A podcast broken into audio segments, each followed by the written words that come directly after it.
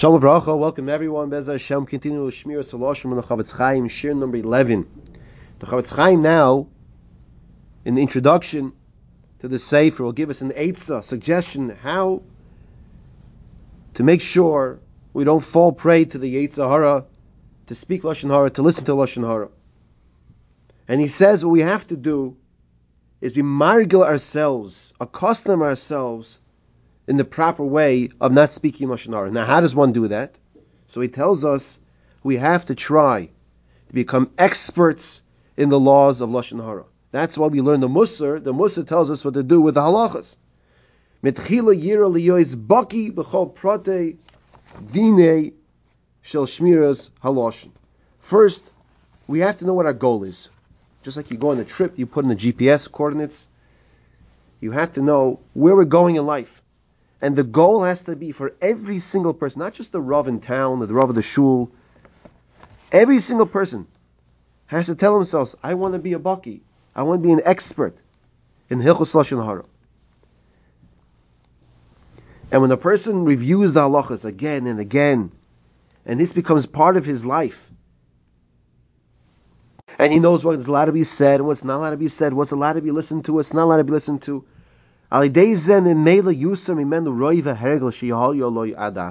this will automatically remove from this person most of the bad habits that he had until now. And afterwards, and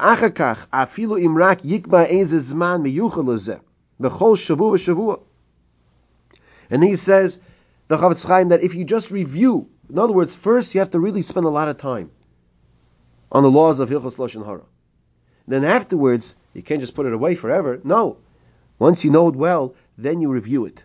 And each person has to know themselves what works for them. I want to share with you a couple of points, practical applications to what we're learning here from the Chofetz Chaim.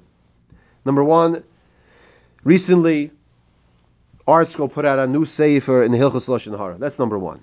There are a lot of fabulous, fabulous, great sforim out there on the laws of Lashon Hara of, of learning how to say, how to talk properly and how to avoid forbidden speech. Find the sforim that work for you.